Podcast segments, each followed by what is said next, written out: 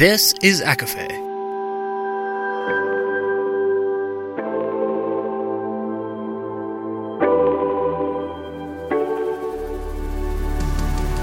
Laura Marie and Jessica Marie proudly present A Court of Fandoms and Exploration, a podcast. Fair warning everything the hosts say is explicit, full of spoilers, and adult content and shall not be used against them. They have opinions. Let's try not to drag anyone for expressing themselves and just have fun for an hour. We all deserve it.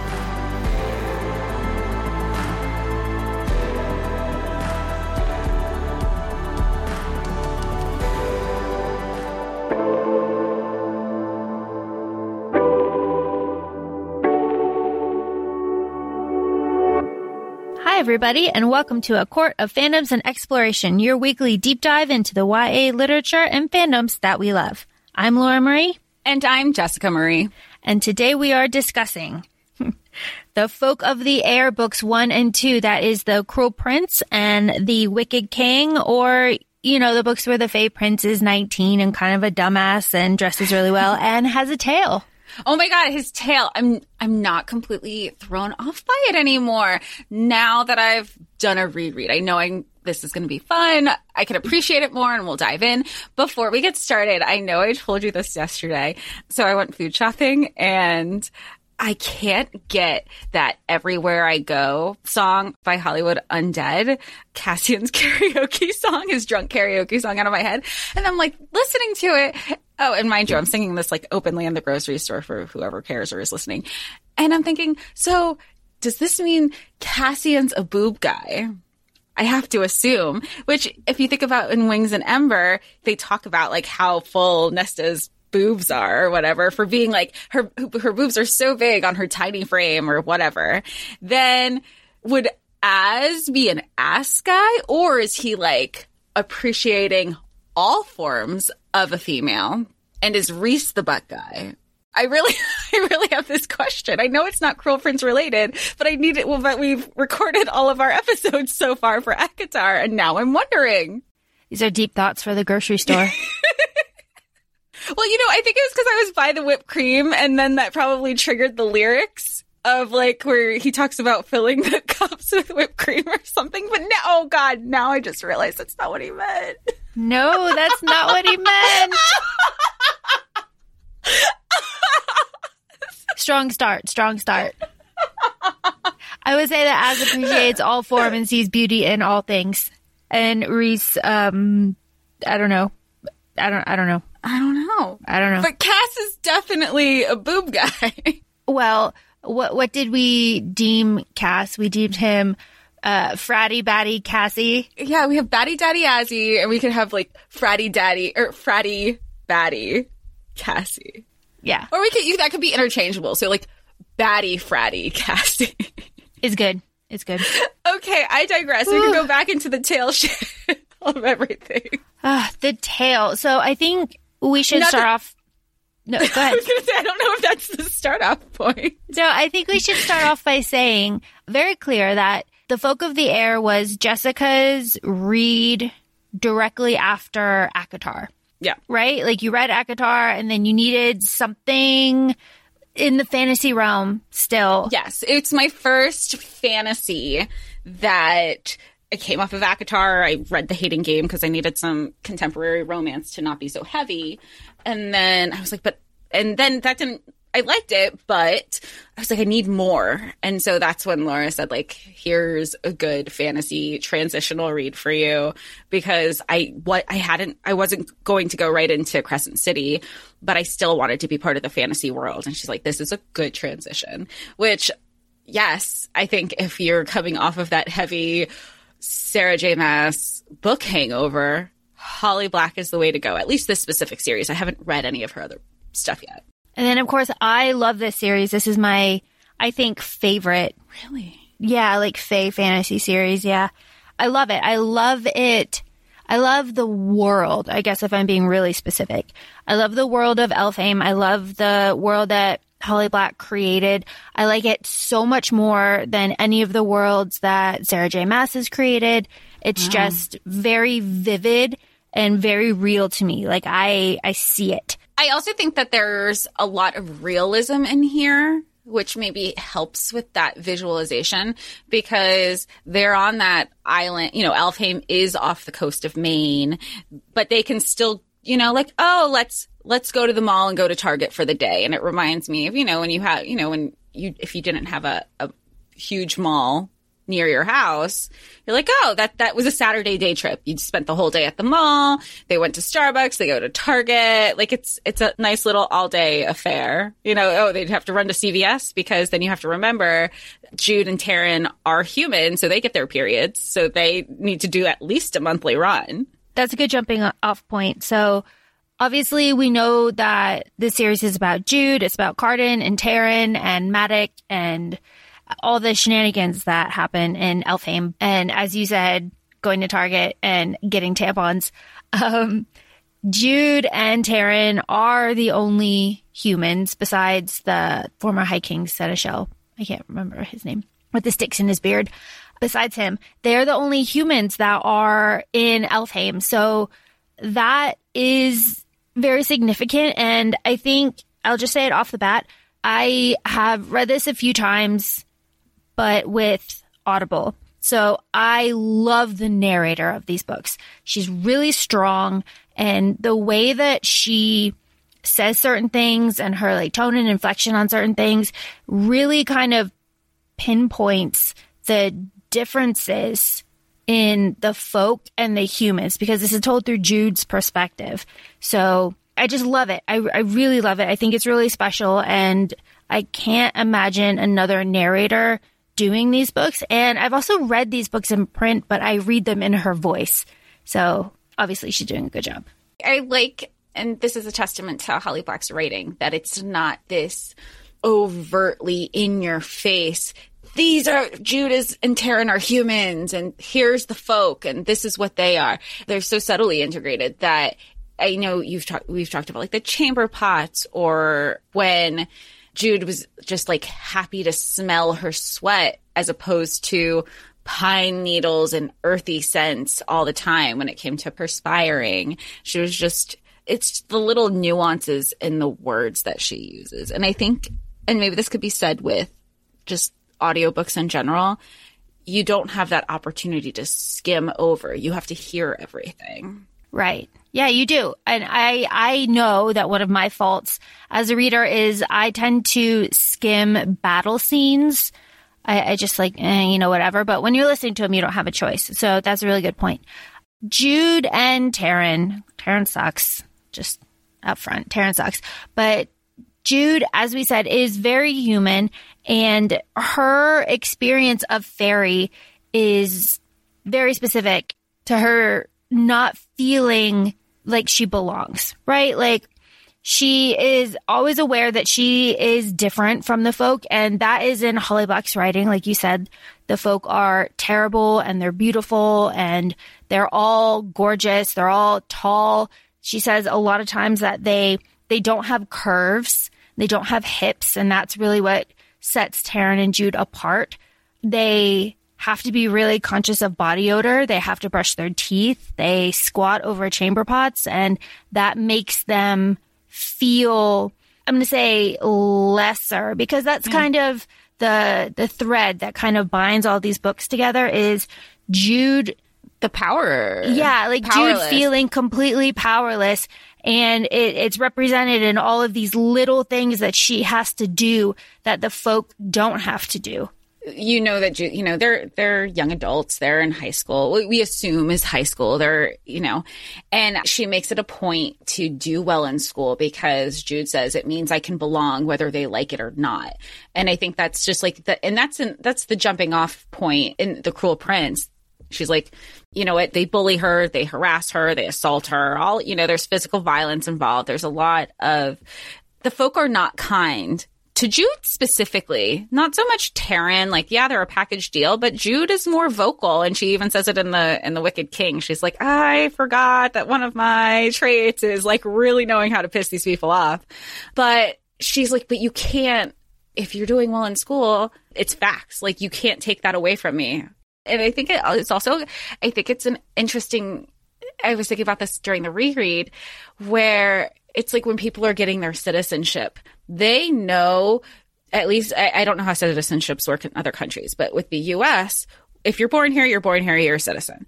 But the tests that people go through to get their citizenship, the information that they have to know and understand, there's no way I would be able to pass my own citizenship test. And I think that's in a way, that's kind of how she's seeing it as like, you can't deny me this. But from the beginning, she's just saying, like, I'm tired of feeling powerless, which goes into Dain offering power to Jude. She's like, I want power so badly that this is an opportunity for it. And it's just, like you said, it's a continual thread throughout the series and throughout the relationships that she's making and choices that she's doing throughout the series. And she's also, I'm talking about Jude specifically, she trains with Madoc. She learns swordplay. She does the violent aspect of, of fairy where Taryn does the the like social manipulations of fairy.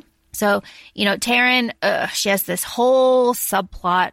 I fucking hate her. She's a piece. Of, you know what? She's like, and not that I don't like Sam and Dean, but Dean is such a good brother to Sam, and that's how I feel. Jude is such a good sister to Taryn up to a certain point because she's had she's done with her bullshit. And even when she's done, flash forward to the Queen of Nothing in the beginning, she's still there for her sister despite Taryn being a piece of shit.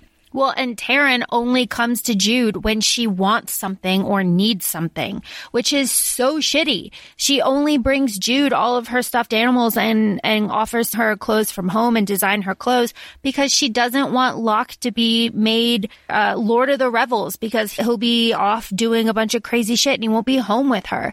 Like, you made your bed, now lie in it. What were you expecting from this guy when you married him? You already knew that he was a piece of shit when he's like, I'm going to seduce your sister and you're going to watch me do it. You're going to watch of love. That, that's, it's not love. He just wants entertainment. And he says it the whole, he says it. If I don't have a good enough story, I make one. You're that bored in your life that, but you know what? That's kind of a testament to a lot of people who bully and harass and gossip and they're so unhappy with their lives that they have to kind of try to be a puppeteer in others. That's, you know. And I think that's a good way to kind of talk a little bit more about the folk. So the folk are immortal. We know this. It's said over and over and over again. And Valerian specifically, who's one of the bullies that really kind of digs it on Jude, Valerian tells her, like, you are a different species than I am. You and I are nothing alike. You are born to die. You have a mayfly life. Everything that you do is completely pointless. So why shouldn't I just murder you because I'd be doing you a favor because you're going to die anyway.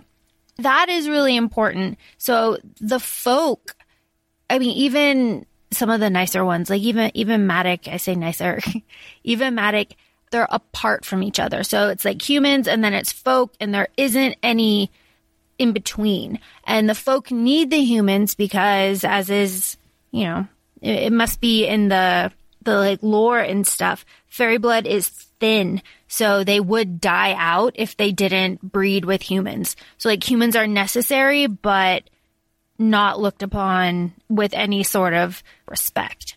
Which also, I, I know, I mean, I, I sent you a video, then I turned it into a TikTok or whatever.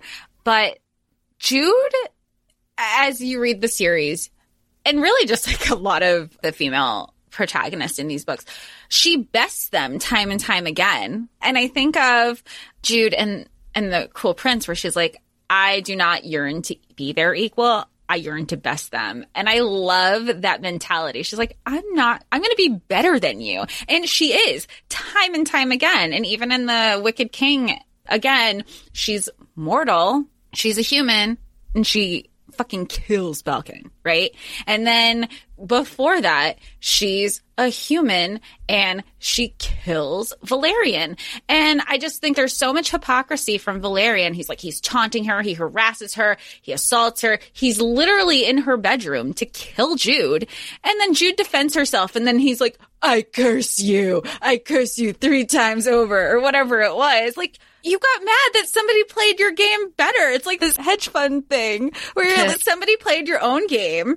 They did it better than you, and now you're pissed, and you have the audacity. You have the audacity to get mad. Are you serious? I love Jude. She's a powerful, badass human. We should all, I, I love these protagonist women. I love them. We love Jude. And I saw, I saw a TikTok earlier that said, you know, no one really talks about Cardan and his mommy issues. Oh. Cause, cause he has major mommy issues. And daddy issues. He has And parental issues. issues. Yeah. But Cardan's mom has like little horns. And then Jude's whole iconic look is horns. horns. And she did that without Yeah. knowing. Yeah, I just love them. I will say I love Jude and Cardan specifically. They're maybe like my top three literature couples of all time. I love them. I love Cardan. We haven't even really talked about Cardan. I love Cardan. We're world building. Yeah, we're, we're world building. Cardan's like a 19 year old dumbass Fey prince who's mean and sexy. And they say he has like cheekbones that could, what, cut the hearts out of, out of girls and like hair that's iridescent and black and just hot. Oh, I can't wait to go through the the TikToks you've sent me from the past because they have some good Cardan TikToks. Oh, just like of what, like just his vibe. I mm-hmm. love all the ones where he, his, he has the charcoal eyeliner. He's very, I don't know. He's, I, I can see it. He's not my type, but I love them together. And he's drunk all the time. And if he's not drunk, then he's on drugs. And we, we love this. I, that's another reason. Do you think Dorian and Cardan would have totally raged at some sort of revel at some point? Oh, definitely. That would be fun. They would get white girl wasted. Yes! Oh, of course they would. Oh my God. it's, it's fantastic. You know, just rack, I'm just racking up all these dark haired, damaged book boyfriends. Laura has a type, guys. If you haven't picked up, Laura has a type. I, I also really like that Jude always comments on what Cardan is wearing, and she's always like, he's wearing ridiculous clothes, and and um, you know, he he's got, or he notice she notices his silver tip boots at the coronation, or his crown that he wears at an angle. All these things. It's like, girl, if you didn't love this man, How are you noticing every little thing? why are you paying so much attention to him? Like, mm. And um, since we were talking about Valerian, Valerian to Jude talks about humans say that falling in love and being afraid is exactly the same. Like your heart beats and you have just like all these uncontrollable feelings. And then we see that repeated later on where they, where Jude and Cardan are uh, having sexy time. I didn't know this till your notes. And this is just showing you where I was in my high school experience. I really thought they were just like heavily making out. They were naked. I'm like, I'm in such, well, you know, this, the reread, I was like, it's all there. Like they, she's literally, I just thought they were being handsy, not like that was it. Heavy making out and handsy. And I, I'd apologize because that was me in high school. Like the poor guys, I don't know how they had patience for me. Like hours into making out, I, I, I'm sorry, but I'm also like, I was 14, 15. I'm not sorry. Well, that was me. No, no hating on anybody who is doing those choices at 14 or 15. But, oh man, the patience. So like, good for them that they did. I had no, but you know, we're, what was it? That he's, he's that, the heavy, the heavier scene and the Wicked King. It's all there. It's all there. Yeah, they're naked. They're they're peeling off each other's clothes. It's not spelled out for us exactly what they did, but we know they didn't have like penetrative sex. No, with- they, with they, it was like one of those, like everything but. Yeah, because they have you know sex later on, but. There's a part where Cardan is running his hand up Jude's thigh and he looks at her and he's like, Jude, are you afraid of me? Because like her heart's racing and her face is flushed and she's like sweating a little bit and it, it's just a very nice like circle moment. but I think it also goes in. I, I- I don't want to say it also goes into, but I feel like that scene specifically, he's like, tell me what you told me at the revel that you hate me. And Jude's just like, I hate you. I hate you. I hate you so much that sometimes I, I can't think of anything else. And Cardan goes feral. And so I'm like, does he have a hate kink? This is totally tied in with like his parental issues because that's all he knows. Like, which is also kind of sad that it's, you know, to each their own with their own kinks, should you have those. But to know that it, it stems so much deeper, you know, his dad hated him, so he's living with his brother.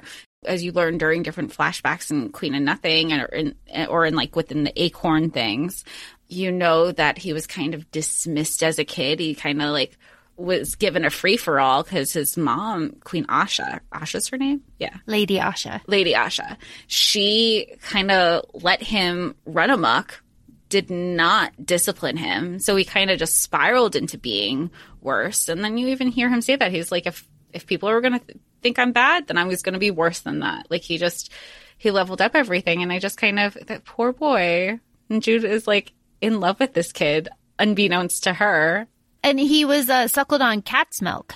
Uh, his mom couldn't be bothered. So not only was he, you know, completely pushed out of the court, he, you know, was fed on scraps from the table, suckled on cat's milk, and then he had to go live with his brother, who, as we see in in these two books, beat the shit out of him over and over and over again. And I really like that. So that's when Jude goes to Hollow Hall and she's spying for Prince Dain and she finds the Alice in Wonderland book with her name on it. We love that. The narrator goes so hard during the reading. Yeah. She's like, Jude, Jude, Jude, Jude, Jude, Jude. It's, it's really good. Um, but then Jude watches Balekin beat the shit out of Cardan and Cardan doesn't, I mean, he ends up fighting back eventually, but he says like, I'm not a murderer. I'm, he's a shitty swordsman. I'm not a murderer, which is really interesting because Jude is such a murderer.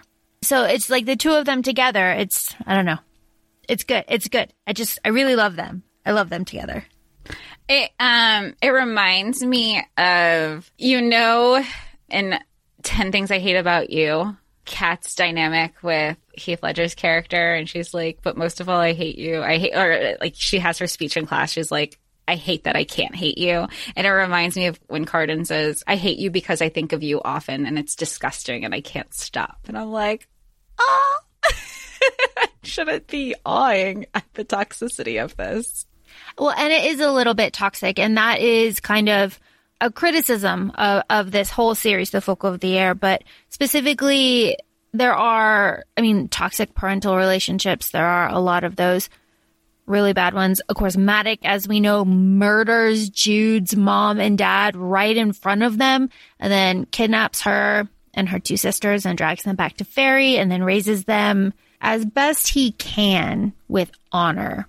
But he's, you know, he's a red cap. He's a murderer. So he, you know, it is what it is but also the whole hating thing. You know, people really complain about it, but I just think that you can't hold some of these characters to, and we've said this before, to like modern day standards because half of the characters here, more than half, aren't human. And that is reinforced a lot in these books and it's in reinforced in ways that are different from Sarah J. Maas. So Sarah J. Maas has like two instances where she uh, talks about like Rowan isn't human and Aelin doesn't want him to be human. And like those Fae in Sarah J. Maas's world have like one foot in the forest. But here in Holly Black's world, it is very, very clear that these people are not human and you can't hold them to the same standards. So Jude says like, she goes to revels and they're like fucking on tables and stuff. And like people are naked and people are green and there's, you know, tree sprites and women made of bark and hags with feet backwards. So, do you think that part of the criticism isn't necessarily, it's not about not acknowledging that this is a different, you know, the Fey world, Elfhame has different societal expectations from a Fey perspective? Yes. So, do you, would you say that the criticism is coming from, I understand that. However, there's this exposure to a young person who might not be as well versed. Like this might be what they're trying to model future relationships out of. Like us as adults, we can separate it, but when you're still developing certain psyches and just like world like things you think about within the world, do you think that's where the criticism is coming from because you don't want this negativity of the dynamic in these relationships to shape what people expect future relationships to be from. Maybe, but I think if you're going to make that kind of criticism, it would be more constructive in contemporary YA fiction where it's like a real life situation with humans in the real world Okay. and it's more relatable. I think this one where you can take a step back and say like, yes, it's fantasy.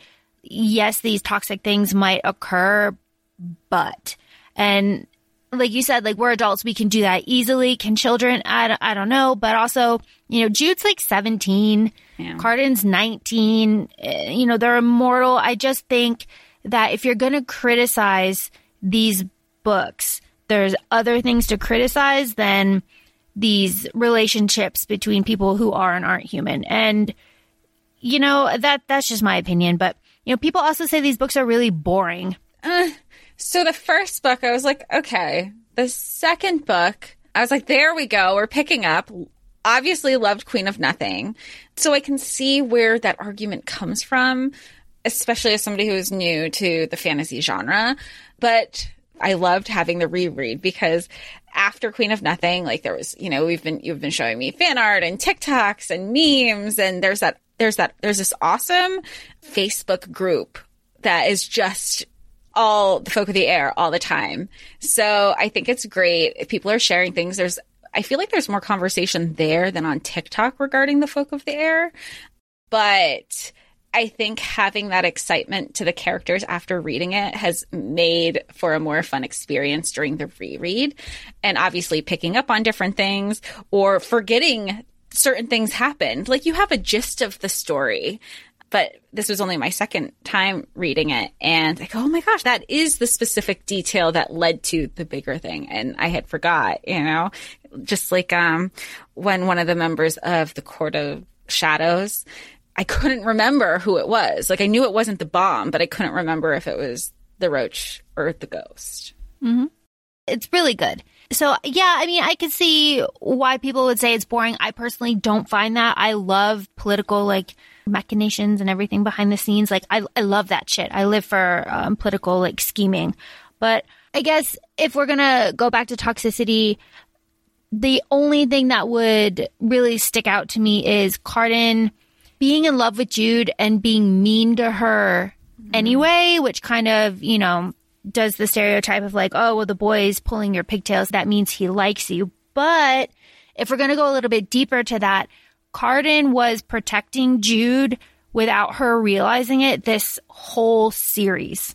And I have some examples. So like he pulls Valerian off of her one time. He almost goes in to get her out of the river when the Nixies are gonna attack her, but Jude gets herself out. When Valerian et al., that's all of them, shoves the ever apple in her mouth, Cardan says like this is a really bad idea. We should just like not do this. And then he pricks her finger so that she can suck on her blood, which has salt, which gets rid of the ever apple. when he's yelling at Taryn. Yeah, when he yells at Taryn and tells her to like stop all the fuckery with Locke because you're ruining Jude's life. And also when Cardan told Jude to leave the Milkwood during the revel because he knew that Locke was going to do something horrible to her. And as we know, he made her the Queen of Mirth, which was awful.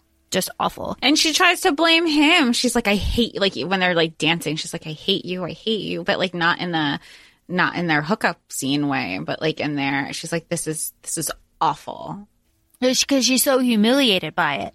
Which fair, you know, she, and that, that was the whole joke of it. When humans are the queen of mirth, they're glamored, so they don't realize they're wearing rags and, you know, like a mushroom, stinky mushroom crown. But she has the geas, so she just can't be glamored. So she's living through this humiliation, acting like it doesn't bother her. Yeah, and that sucks.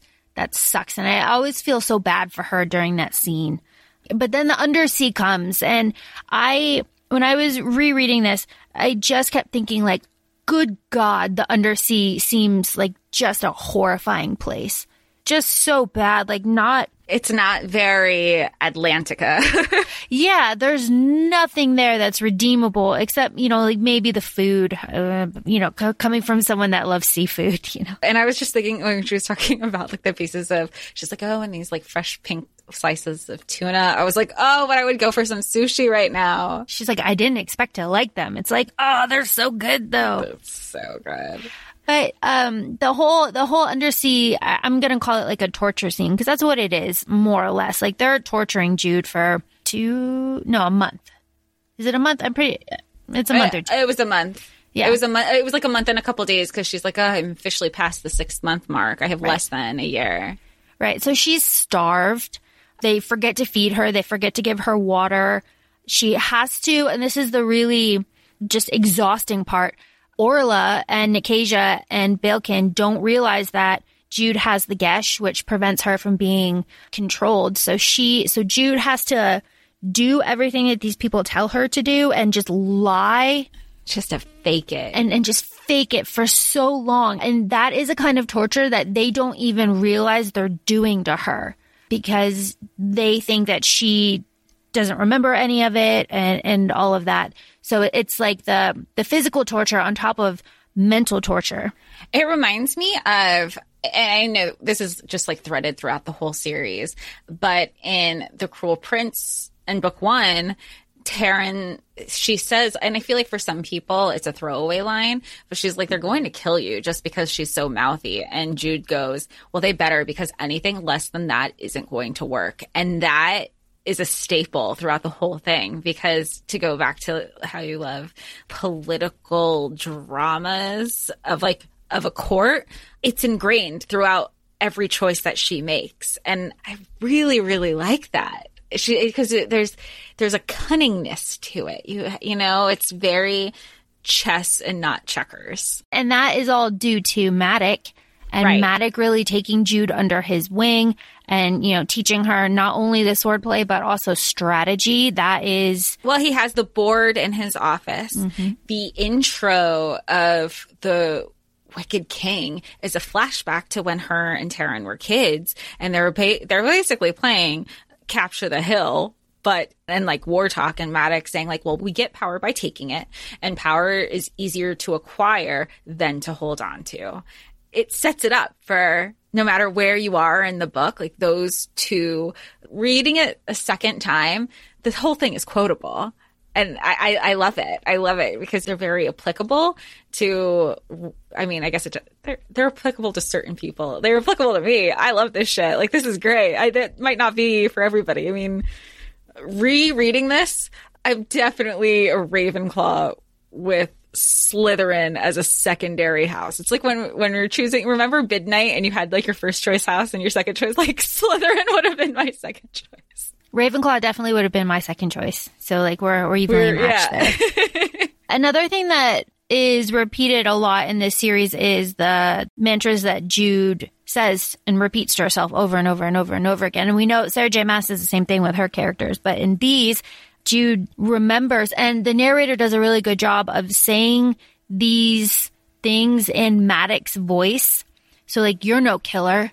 That is the first book. What is repeated over and over and over again, and then the, the in the second book, it's um you must be strong enough to strike and strike again without tiring. The first lesson is to make yourself that strong, which I love. I love that. I love that I can hear it in Maddox's voice.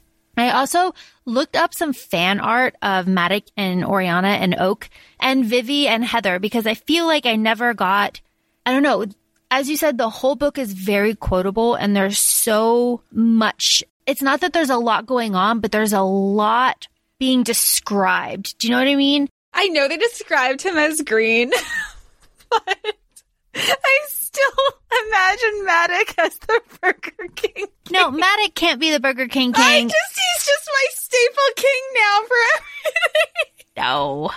Maddox green. He's I know, green. but okay, but that's just okay. I get that. I totally, I'm not denying it, but you know, sometimes when you're reading, just because an author describes something as someone as something, I'm like, that's cool. I'm still gonna picture it as this anyway. Oh, now I'm gonna look up fan art.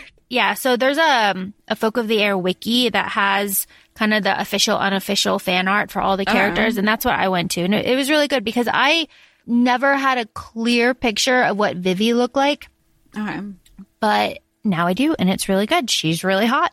Heather's really hot, and specifically, what I went looking for was I went looking for Oriana because I wasn't exactly sure where the pink was on her. I know it's um, like her ears and like her eyes and, and certain areas, but I really loved reading the descriptions of Oriana and Oak, especially. The first time I read this, I wasn't a huge fan of Oak. I thought he was pretty annoying. Oh, I think he's cute. Yeah, the this second time I was like, okay, he's a kid. I really just need to. He he's a regular kid too, is what they kind of say over and over again. Um, he's not like a typical mischievous fairy kid. He's just like a regular kid. And I like he's got little horns. I like his relationship with his sisters because Oriana, yeah, Oriana, we know in the story how that unfolds where Oak isn't her biological son, but she raises him as his own. But it also says a lot about Jude, Taryn, and Vivi, where she does, where they're not her biological daughters and she treats them as such. You know, she does not treat them as if they are her own, but she treats Oak as if he is her own biologically. And I think it's it's just a testament to Oriana's character. Like she's all about she she was a court she was like a courtier courtesan before informal or formal. I don't remember. I don't I didn't pay that much attention. But I think Oak just loves his sisters and that's why I like Jude snapping at her to be like, why do you always think that, why don't you trust me with my brother? Because at the end of the day, like they all consider, you know, I have my half siblings technically, but I've never like, oh, this is my half sister. This is my half brother. Like these are, these are my siblings, you know, these are my brother and my sister. And that's how Jude and everybody look at Oak and Oak looks at them, but Oriana doesn't. It's just a weird family dynamic, you know? And he's just like, I missed you. Like, I'm so glad to see you. Like, when you in The Wicked King, like, he's like, I've only seen you twice out of five months. Like, can I come home? I want to see you. I miss everybody. And he's living with Vivi and Heather. Well, and we know that one of the more frightening things in The Cruel Prince, there's a lot of frightening things kind of up front, but the more subtle, scary things is this really flashback, small moment between Jude and Oak, where Oak Yeah. accidentally, because he didn't he didn't know any better, um, right. like glamored and compelled Jude to slap herself over and over and over again until her face was red and like bruised and she was like crying and upset and Oriana found her. And the fact that Jude never took like revenge about that is one of the reasons why Oriana is so hesitant about Jude and Oak being together is because she's waiting for Jude to take her revenge, which But on- that's like uh, a Fae thing. That's yeah, but right. yeah, like on the surface, that doesn't make a lot of sense to us. But then remember, they're being raised in like Maddox household, where in that environment, that would make sense. That's how Maddox goes. And it's also kind of a matter of honor. It's mentioned that Maddox is, you know, a man of honor. He's raising these daughters that were not his, but he's bound by them because they were his wife's children. So he, he has to do these things. He does it out of honor. So it's just, it's just one of those like little scary moments that is kind of throwaway when you're reading it for the first time. But when you really think about it, like shit, that's terrifying. I want to talk about one of my favorite moments in, in the series, but in the Wicked King specifically. And that is when Cardan is poisoned and Jude goes out to fight Balekin. Wait, is it when he says, oh no, you said Balkan. Because I just like when he's poisoned and he goes, sweet Jude, you are my dearest punishment. It- uh, what is it like? If you are the cause, you can't be the remedy. It's something along those lines. No, this is this is after. This is when Taryn comes in oh, dressed yes. as Jude, mm-hmm. and Taryn is wearing the earrings that Jude was going to give her for her wedding present. Right. That, Grimsen had made. and the earrings like make you the most beautiful person in the room or something. Right. And Cardan doesn't recognize that it's Taryn because to him, Jude is the most beautiful person in the world. And of course, we know they're twins. And it is said earlier on that Taryn was able to get into Jude's room. She just asked for a key and everybody thought it was Jude. So we know that the twins are able to switch places And of course, that's a setup for later. But in this specific situation, and after, Cardan is so vulnerable and he's just sitting there on the couch and Jude comes in and he's like, you know, you're in different clothes. What happened? And Jude's like, shit, what happened? Like, what did you do? And Cardan is like, you know, it must have been Taryn. She came in, she was wearing these weird earrings, and she said that Maddox gonna take the fucking army. And I let her do it because I trust you and I thought it was her and I wanted to prove to you that you can trust me. And, and he like puts his head in his hands. And it's just a very sweet moment and you get to see the vulnerable side of Cardan, which we don't get to see that often. And I like that he makes it a point. Like, it's not just, I wanted you to know I trust you, but it was a, he made it a point to be like, you didn't have to command me to trust you. Because right now, at this point, in that moment, she still has the command over him. So he was trying to do this gesture. Does Tara know about the power of these earrings, or was she just wearing them because Locke said he gave them to her? It is never specifically mentioned that she knows what the earrings do. Okay. So, yeah. Oh, but when when the earrings were described, she knew, she was like, "Oh my god, like that." But she still hasn't Jude, she isn't Jude, hasn't connected that Cardan thinks she's the most beautiful person. No, no, because she, the way that I think of Jude, and it, it's an exhausting state to be. So at this point in the series, she is the seneschal. She's running the kingdom. She's also poisoning herself a little bit every single night. So her body's worn down. She's not sleeping. Yeah. I love that word. Yep. She's not sleeping. She's not eating. She's constantly like stressed and in this high level of panic and anxiety at all times. And on top of that, you know that she has imposter syndrome because it's always trying to like be better, be- like, and even when she does like best these people, she's still doubting herself the entire time. Right. Which I want to point out to everybody that's listening, and Jess, you already know this, but wishes. So Jess, you and I have talked about how specific you need to be if you ever have the opportunity to have wishes mm-hmm. granted. And I really appreciated that in these books. Jude is very specific about the commands that she gives Cardan. She really thinks about everything that she says. She thinks about how he could wiggle out of it and then makes commands about those. So it's like, you can never deny me entry to see you. You can never force me from the room. You can never bar the castle from me. You can never command me to leave your side. You can't have anyone kill me. She's very clear in her commands. And I find that in other books and other movies and other media and stuff, you don't get that. You get people making really dumb mistakes by not thinking through their wishes. I don't know. I've put so much thought into what I would do if I was granted three wishes that it was just, it's really gratifying. You're very specific. Yeah. Yeah, because I remember we've had this conversation. I can't remember the wishes off the top of my head. Um, but I know when you told me it was so specific and you're like, it has to be. It has to. And I can't remember what was my most recent read where I was telling you, I go, it's so open ended. It left it up for interpretation. And now we're stuck here. Like, if you were just more specific, we wouldn't be where we are now. You're talking about Addie LaRue. Yes. Thank you. Oh, Addie. It could have been different. Oh boy. Poor, poor sweet Addie. So let's talk about Jude controlling Cardan and all of the little instances where the build up to the very end of the Wicked King is kind of scattered throughout the series. So when Cardan's father is murdered at the coronation, very big bloodbath, he turns into like thousands of moths.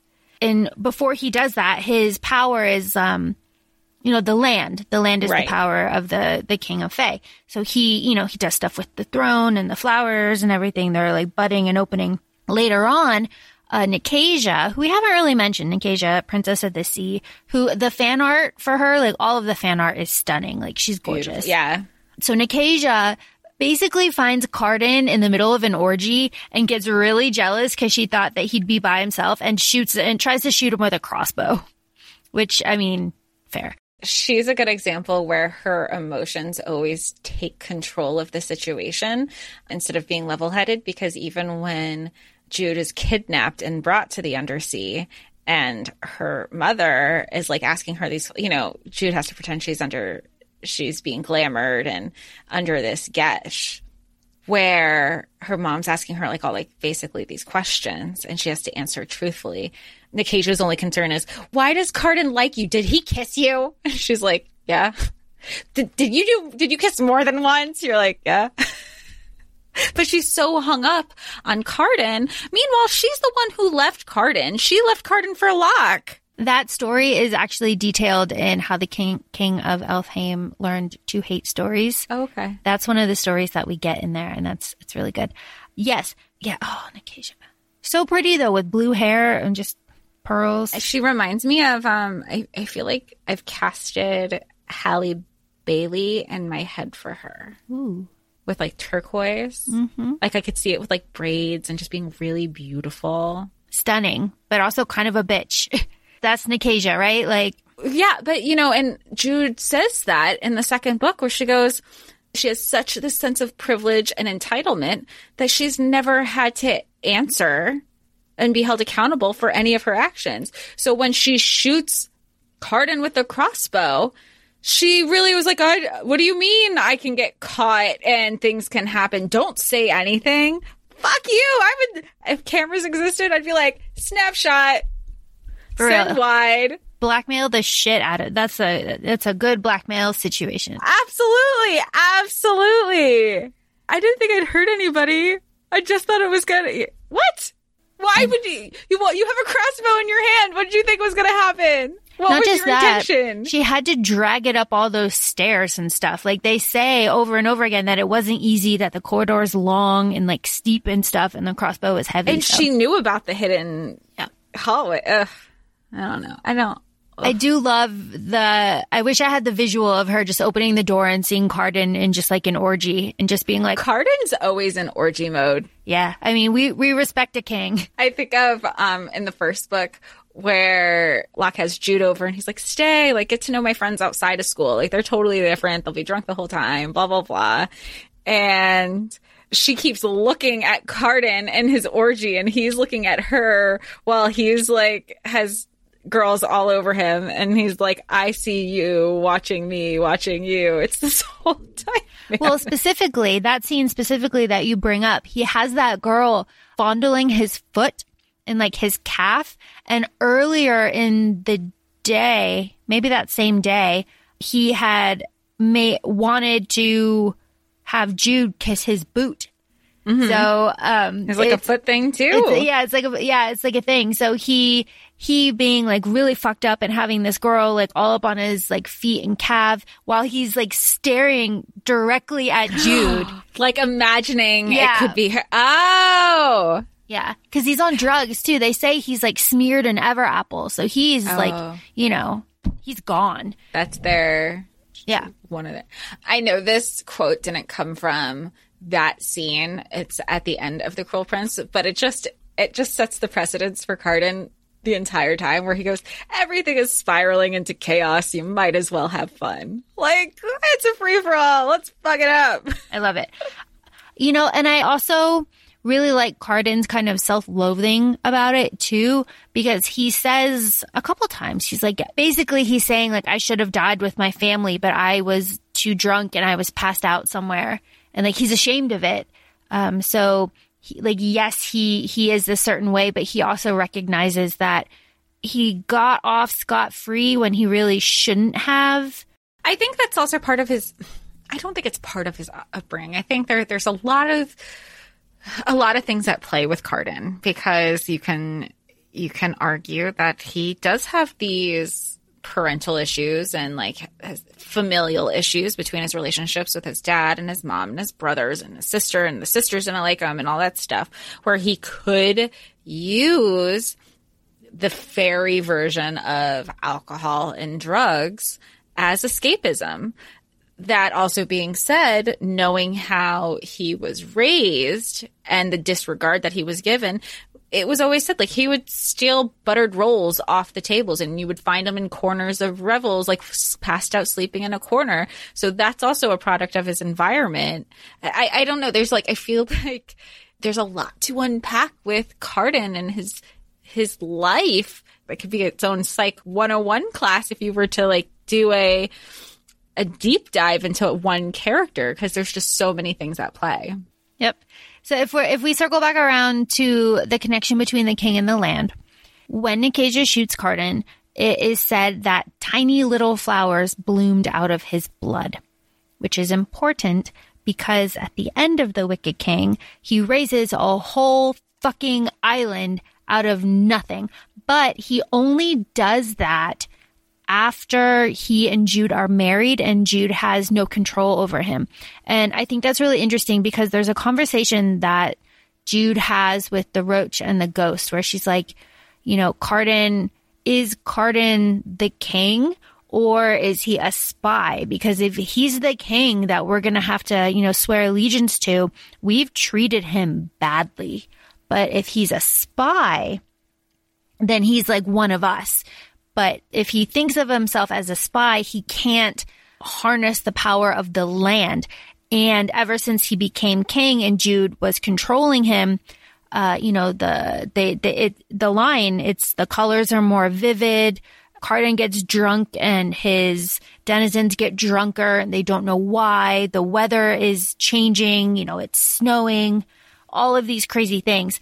And then at the end, when everything is going on and he raises the island, it's I mean, one, it's super sexy, mm-hmm. but also it surprises Orla. It scares Nicasia and Jude is kind of staring at him in awe. Like he is the legitimate king of fairy. Mm-hmm.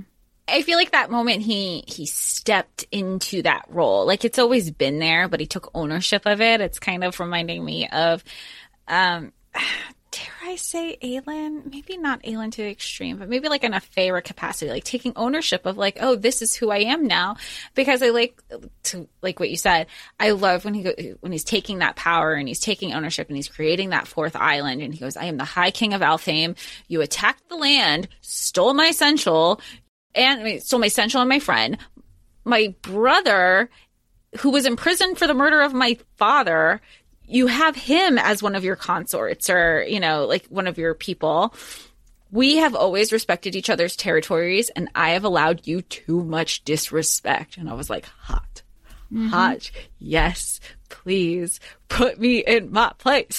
For real. And that's another reason why I really like Jude so much and, and Cardan too, is when Cardan offers to marry Jude, because Jude is trying to find a way to to prolong their their contract beyond mm-hmm. a year and a day, you know, for reasons. But Cardan said, "Let's just get married," and and Jude, she says like she's ashamed of how badly she wants it. But then she takes it. She finally takes it. It's finally a character that is offered something and she takes it. So many times it's like for like reasons. So like, no, I can't do that. But Jude is just like, you know what? Fuck it. I'm going to be the king of, or the queen of fairy. And, and I mean, obviously she is and the whole twist at the end, but it's, it was just really refreshing to see. And I feel like you don't see that enough. Just sees no, everybody. Power. But and it's not just in books you don't see it. I feel like we're play we're we're groomed, I guess you should say. You're like, oh no, no thanks. Even even something as simple as do you want seconds? Do you want dessert? And you're like, oh I shouldn't. No thanks. No, take it all. Like if that's what you want, like why are we taught to just kind of question everything? And I mean, especially I, I like that Cardan had to appeal to her logical sense in regards. It wasn't a this huge like romantic proclamation as much as it was emotionally for him, but it was a look, we can do this long term, we can do this however long we see fit if that however that may mean to us. I like that they did it just between the two of them. Like I really, I don't know. There's something really for me. I really like the the intimate marriages, just like Rhys and Feyre had theirs. Um, Aelin and Rowan had theirs. Like I really like the smaller moments because I think it's more about the marriage itself than like the big hoopla of the wedding. And these stories, I don't know. I like them. I like that it worked. I like that at, at the end. I mean, of course, she's just like, I can't believe this is happening because she's leaned into the the emotions that she's had for him this whole time, and she's still unsure of them at the same time, but she knows she wants it. I think it's also really, really special that in this, I mean, in other kind of versions of fairy fae stories, fairies can't lie. So you have to be like Jude, we were saying earlier about Jude being very clear about her commands. You have to be very specific because fairies might not be able to lie, but they can twist things into their advantage. And that's another reason why Jude and Taryn are so, mm, mm, sus, uh, the people are suspicious of them because they can lie and because they can lie, the, and the folk can't. Uh, they don't really trust anything that they say. And also they are unused to being lied to. So when Cardan and oh, Jude, because they can't they can't lie, they can't tell lies. So amongst each other, okay, right. So there's a really good example of this when Oriana, Madoc, and Jude are talking, and Jude says a, a lie. Jude says, "Oh, I wanted to try the Ever Apple." It was something that I was curious about. So I ate it. Nobody forced it on me. And Oriana goes, I can't believe you would do something like that. You know better. And Maddox looking at her like, don't be so fucking gullible. Obviously Jude would never do that. And Oriana is shocked. She's shocked. She's like, Oh, that was a lie. It's just one of these little details in, in this world that is so important and impacts everything else. Well, and, and I think of the other example, and I, I know like they can't lie, but they know how to deceive, and mm-hmm. that they say like that a deceit is different than a lie, and it reminds me of when it, when Jude goes to back to the mainland, back to human world, and she's going to see Vivi and Oak and Heather's. They're going to go get Heather to bring her to Taryn's wedding, and Jude's talking to Vivi, and she goes, does she, does Heather know? Like, what does Heather think is going on? And she goes, well, Heather thinks that like a fairy is going to take us. And she goes, I can't lie, but it's not a lie. She's just technically they are fairy and a fairy is going to take her, just not the one that she thought. So it was that it's not a lie, but it's definitely a little bit deceitful because that was what was in impressions on Heather. Heather and Vivi, you want to talk about toxic?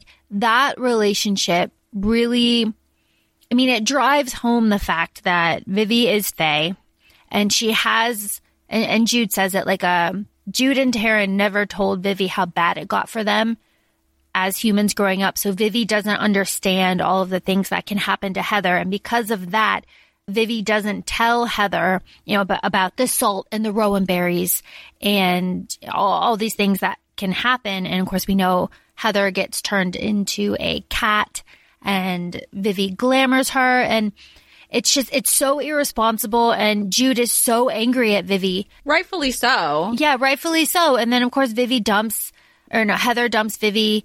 And it's totally reasonable. I mean, my God, it was absolutely horrifying. Also, I kind of get annoyed. I mean, I do. I don't know how I feel about Vivi, but I think it's it tells something about her character where her whole life she's like, I fucking hate it. I just want to be human. Blah blah blah. She wants to go back to the human world. She doesn't want to associate with being Fae, even when she was in the Fae world. But the second it was convenient for her to act Fae or use her Fae powers, then then she was okay with it. And she's like, "Oh, well, it was only one time."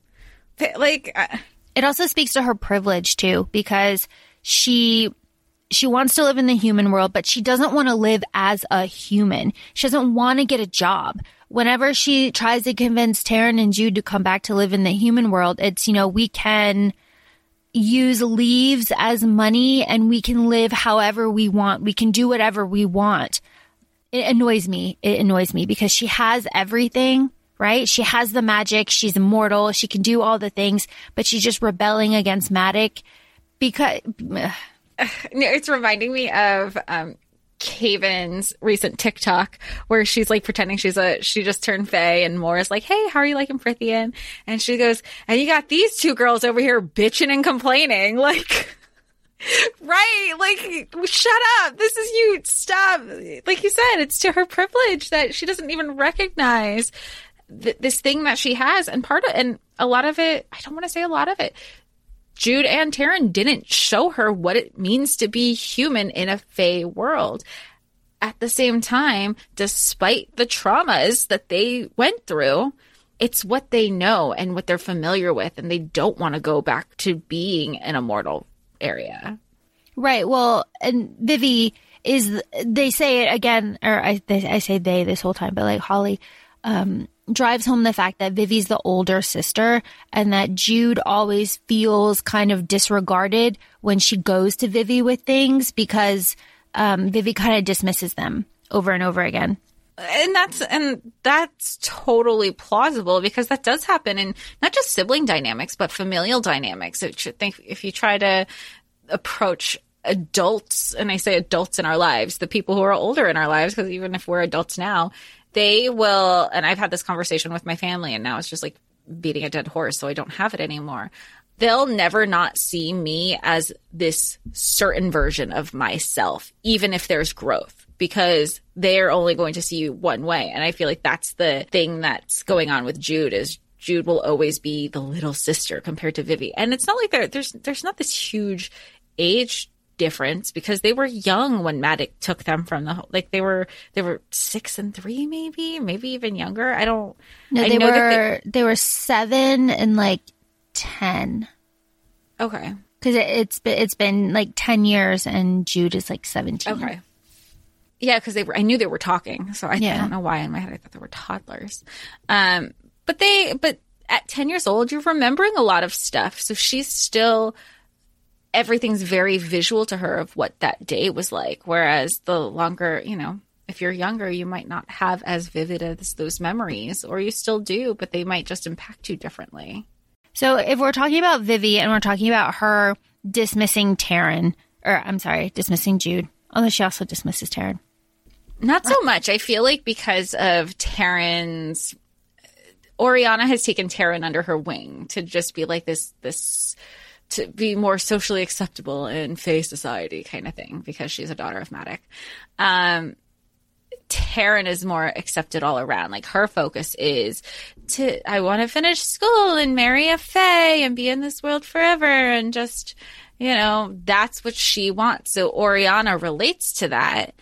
So she gravitates towards Taryn, which is also said, I was thinking about in the, the first book before the coup and Madoc is gifting things and he gifts Jude, uh, Nightfell and it's the sword from her, her human dad. And I, she was just like, Oh my gosh, it's so beautiful, blah, blah, blah. Like Jude is like gassed up for this sword. And then she finds out like, Jude, what'd you get? And I was like, tiara. Like that was it. I just, I think that was just also very telling of their personalities and their, their aspirations of what they wanted to, you know, Jude has always wanted, she was like, yeah, she's like, my biggest thing is she's like, I would love to be Fae. But secondary, she's like, I want power. Like, wh- however that means. And that was, she thought it was just like being a knight and, in Dain's court. And now she realized she was like, not only am I a knight, I'm a fucking seneschal. And now I'm a queen.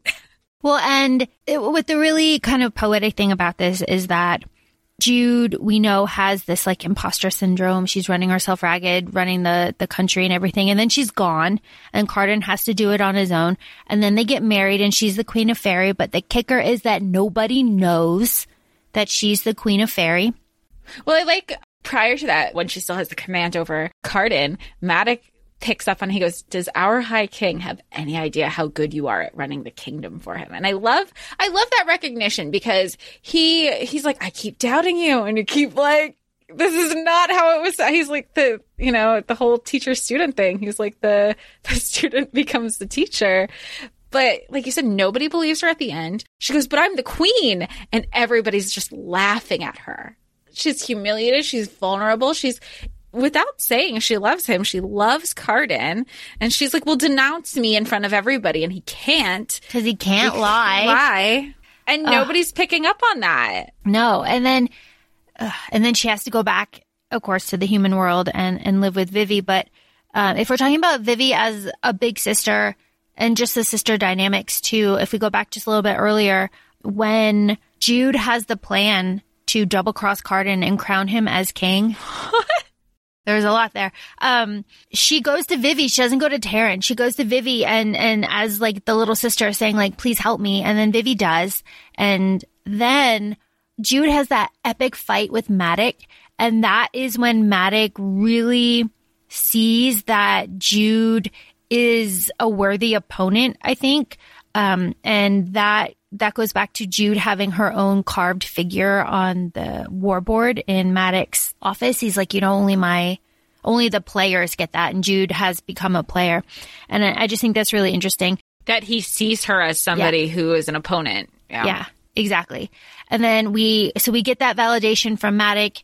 And then, um, you know, he also sees that she, has control over Cardan, that she's running the kingdom. And then she declares herself as the fairy queen and, and nobody recognizes her. But then, of course, we get Cardan trying his best to prove to his woman that he, that he can do it, that he can be king, that he's smart, that he, you know, he's got this plan. And then Jude just doesn't see it because she's so hurt and blindsided by Cardan's you know, proclamation of she is banished. Which he needed to keep that. He couldn't tell her that because it needed to be authentic in her reaction. Right. And then, of course, in his mind, all Jude ever does is tell him that, like, I was raised in Faerie. I understand the rules. Like, I can make riddles. I'm good at that. I can do this. I'm good at that. You know, I had to learn the rules of Faerie, so I know them better than you. And then he gives this, it's basically a riddle, and she's just like, flabbergasted at everything that's happening. And of course, she's hurt and humiliated too. But, you know, for him, he's looking at her like, eh? Eh? Yeah, she says she's like, and he has this odd smile on his face, and it's only to me, and he's only looking at me smiling, and she's just so upset, and especially because the wording, he's like, it must be pardoned by the crown, not realizing that she is the crown because she's married and she's queen and she hasn't connected the two. For, and partly eh, there is that imposter syndrome. Like, yeah, yeah, it might be fresh. Yeah, she's hurt and humiliated, but she hasn't connected the dots because of like everything is wrapped up. She just spent like she didn't she didn't even consummate the marriage. They were just like sweetly kissing the whole night, and then they they were like, "We need to talk to you. Balekin is dead." And he's like, "Oh, another secret, huh?" And she's like, "I was gonna I was gonna tell you about that, but we're having so much fun getting married."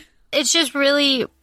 I mean, we talk about communication a lot in these books, but in this instance, like he needed to have that kind of real reaction out of her so that like Oriana would buy everything so that she would be safe and all this stuff. But the thing that I really love about it is, I mean, we learn this later on, but like Cardan was expecting her to come right back and she doesn't. And he's like, fuck. Oh, the letters. Oh, I. But we, we will, we will cover, we'll cover all the letters in Queen of Nothing later on, but oh man. But you know what? I also, I, I kind of, we're so, at least up until this point, when I was reading the book the first time around, the only thing I knew regarding like fantasy and supernatural is like Vampire Diaries. The vampires are hundreds of years old, you know, and then we get the ACOTAR series and the Fae are hundreds of years old. This, and then this series is just like, he's 19, 20 maybe. She's 17, turning 18. It is very you know, we like you said, we talk about communication, but I also feel like this is very much what communication is like when you're in high school and your actions, everything's just kind of all over the place and you're reacting instead of being proactive and just everything is just jumbled up and emotions and hormones and I don't know, power. Like that, that was a big thing. I remember I was like, I can't believe she's tripping all on power. Like Rhys did this thing too. And you, you checked me and you said, you need to realize that Rhys has honed his powers and his authority for hundreds of years. This is a 17 year old girl who was bullied her whole life in an area that nobody accepted her. So yeah, she might fuck up when she has a little bit of power it's going to be addicting at 17 over the having power over the people who tortured you. And I was like, you, you're right. My bad. But again, I was coming off of my ACOTAR high, but I, but I appreciated that insight to say, you know what? Yes, but no. Perspective. Perspective. And it, it was very much needed. Comparing like ACOTAR, uh, I guess specifically ACOTAR to this series, ACOTAR just seems so dusty and like for old people. And that, that, I mean, obviously that's just my opinion, but the folk of the air is vivid and young and fresh and like much more visceral and, and violent and kind of scary in a way that ACOTAR isn't. It's like ACOTAR is adults doing adult things where this is, I'm not going to say kids, but like this is just more, more real. You know, I've said it before. It's just, it's just more real. Well, I know in the beginning, Jude says, I can see why humans succumb to the beautiful nightmare of the court, referring to Elfhame. And I don't know if that's like where you're trying to draw the comparisons, where this is just like a younger, fresher take. And there's beauty in Elfhame. And I think, I think we're so used to like how you have like beyond the wall, not necessarily in Velaris, where everything's very daunting and dystopian and dreary until we get to Velaris and Springcourt, but you, I don't feel that dreariness that's kind of looming in Elfhame that you typically see in other in other stuff. Yeah, no, yeah. The the only kind of comparison that I can make where it would be similar is I would think that the Court of Nightmares is more similar to um, the world of Elfhame than in Huh. any other way. But also in this world, the folk of the air, there are like monsters. And I know there's monsters in like ACOTAR and, you know, there's some monsters in Throne of Glass, but they just don't jump off the page for me the way that they do in the folk of the air. And, and that just might be Holly and the way that she focuses on little things like how Madoc's teeth, like his jaw is a little bit longer than the top of his mouth. So his fangs like poke up a little bit. Just like little details like that really stand out to me where in ACOTAR, everyone's like stunningly gorgeous, but like in a very human way. Right. I never thought of them as like I know we say high fae, but visually I don't think of fae or fantasy every time they're interacting with somebody. It's just very human forms with you know maybe some ear elongation. Yeah. And like in, in Throne of Glass, like elongated canines, but in the folk of the air, it's different. Yeah, even in Throne of Glass, I don't visualize super long canines, and I think that's probably some of because based on like some of the fan art that I've been exposed to that I haven't, you know. But they're fey by blood. I don't need them to be fey by appearance. I don't know. Maybe that's me. I'm like now I can visualize myself. I can do that. What is it? The maladaptive daydreaming. Yeah, it would be easier. Yeah. And also, I know people really shit on Sarah for her lack of diversity. And I know there isn't, I mean, specifically a lot of diversity in Folk of the Air, but I, I feel like it's a little bit better. I mean, fairies are not concerned with gender at all. Um, I think one of the one of the lines that Jude is saying to herself when she's talking, uh, like thinking about Madoc and Vivi and Heather, being like Vivi bringing home, you know, a female is the one thing that he wouldn't care about. right. He'd be more concerned that Heather's human. Yeah, he doesn't even care. He doesn't care about gender. Like it's kind of very open and no one really cares. But uh, I don't know. And then you have, you know, and they have like tree people and like and the Nixies. You have you have all these different things that just don't really exist in, in a lot of detail in ACOTAR.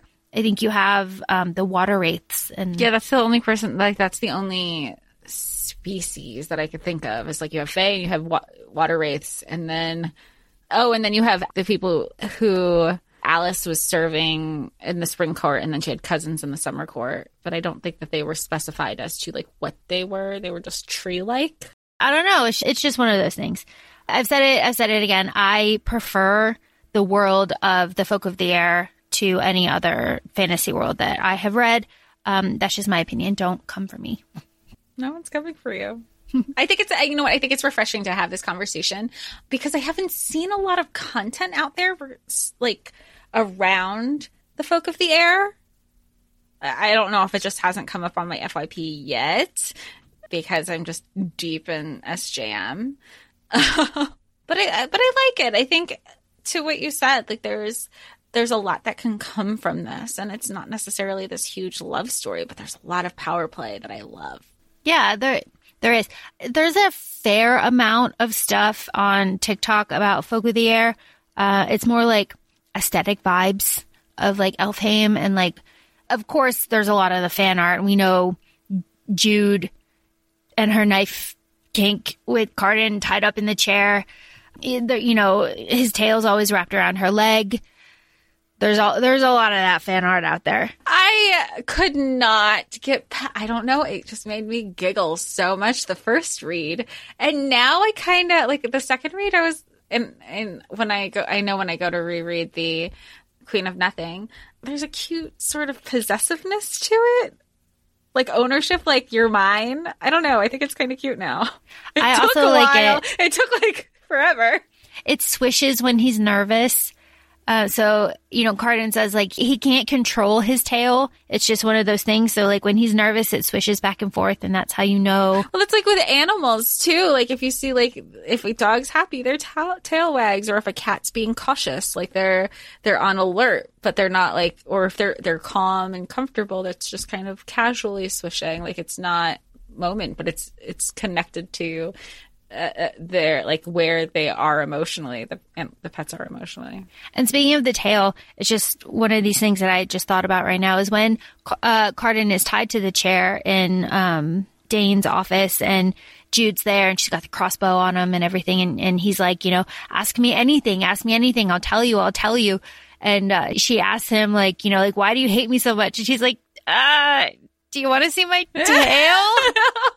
Because he doesn't want to answer. He's like, you want to see my he, tail? did- because he because he's what he he doesn't hate her. yeah. Yeah. And he's like, oh, and, and Jude's like, And she's already seen his tail. Yeah, she's like, she- he doesn't know.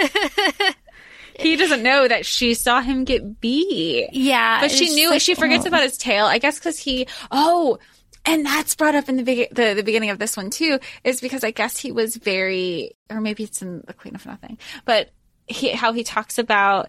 I guess he had hid his tail based Mm-hmm. on like how he dressed, and by the time he's king and taking ownership of it, he, he's just like, "This is me." Tail's it out. Tails out. I just he's I, I I don't know. I like it. I think it's really sweet. I also think about how uncomfortable it must have been to have it like tucked in all the time, you know? Like, I would think it would have to be like if he was wearing pants, it would be down and like like around his leg or something. Yeah. one of his leg. Yeah. Very uncomfortable. It just, it makes me grateful every day that I don't have to worry about like balls. It's kind of, you, you know, people like sit on them and stuff. Like it'd be just so uncomfortable. So like good on him. I'm, Not just balls, but like having a penis, like just a, a- an appendage. Do you switch it up? You're like on board on this side. Is it like when people were used to decide if they want a side part or a middle part? You're just like, eh, what which looks better today? do you know what I think about? You know what I spend a little bit too much time thinking about is Tell me. is now that Cardan is king and his tail is out, you know, he's free tailing it. Does he have like a little hole in the back Oh of it? yes, I, I know where you're going. Yes, but you know, like how the Illyrians have the slits in their in their shirts for the wings. I, it has to be like you just like pop it out. Yeah, it, it has to be. So that means he had to get like all new pants, like tailored. altered, yeah. like I, that, I just think that's adorable. like he had to go to a tailor and be like, um, I need a tail hole. Only because like probably like I can't remember if the tail is out. Is the tail out now or is it when she comes back in Queen of Nothing? Tail's out But now. she- Okay, the tail's out now. Okay. Because then he would. I, I I like the tail. It's sweet. I like the tail. It's sweet. I I mean, yeah, I, it's sweet because like again, we've un- it's been a, it's been a few months. I've come to terms with the tail. It's sweeter every time like they hook up, and it's just like another thing to be like, "You're mine. Here's both my hands, my mouth. and my tail, and Mateo. so I have made all my points except for one, and then we could wrap this up. I really love this throwaway moment that exists between Jude and Cardan when Jude has to go to the to the camps of all of the um, you know like leaders of everybody to try to convince them to back Cardan, even though it, she doesn't say it's Cardan. Cardan doesn't know it's him. You know, to back the next king of Elfhame, and they're laying down in the grass and they're just talking and he's telling her about all the different camps like Roiben and everybody. And he takes his finger and he traces the like inside like round part of her ear. Oh. It's just a very simple, it's like one sentence and Judah's just like, why is he doing that? And he's like looking at her and, and just doing that and then it's done and it's never brought up again. But I just, I think it's really sweet. I think it's because I remember that part because I remember thinking, oh, because her ears aren't like her, mm-hmm. she has human ears, and I think it was just like such a nice little subtle, again, subtle thing that Holly has incorporated with these books that there's just enough sprinkling to remind us that she is not human, you know, and it doesn't have to be this big in your face thing but it's a pre like but there's an appreciation from Cardan where usually with whenever it's there, there's a discussion regarding being human. It's always like this negative thing in Elfhame, and this is this thing that he gets to kind of treasure for a moment. My Etsy recommendations are a lot of elf ear jewelry to give to, to like the wire jewelry to give myself like elf ears. Um, because I was looking because uh, Oriana was wearing them, and Jude says like you know if I wore those then my ears wouldn't be so obviously round. And I was just like, hmm, are those a thing? So I typed it in Etsy and oh my God, are they a thing? Well, I, the second reread, I had to look up. I was looking up. I was like, is this ear, shaping thing a thing? Because it's brought up that I guess Heather would talk about Vivi's ears and she's like, oh, like the surgeon who did it did a really great job. And Jude's thinking, like, if you look at Vivi's ears, there's nothing like those are natural. There is nothing cosmetic about them. And I looked it up, and it's it's a thing. People do the ear shaping. I, I just wasn't aware. I mean, I knew like there's like Etsy shops, and then you could go on Amazon or however you want to like SFX stuff especially like a lot of the cosplayers are great at finding some really good ones, especially like when they match like their flesh tone. But I didn't realize people really took Fae and fantasy to um, the next level, I guess you can say. Yeah. Oh, bless them. I have also seen pictures of Holly Black, and her ears do appear to have had that procedure. Oh, really? Interesting. Yes. I, I don't know if that's 100% true. So if you do know that, please uh, comment and let us know. I don't know what the procedure is called. I really just like Googled saying like ear shaping and then I went to images and it's a lot of the healing process and I was not expecting the healing process photos. I'm never prepared for a healing process photo. So whatever cosmetic surgery I get done, just show me like the six months after. Don't show me the immediate after. I don't want to know what I went through. No, not at all. Uh, my points are made. Jess, how are you?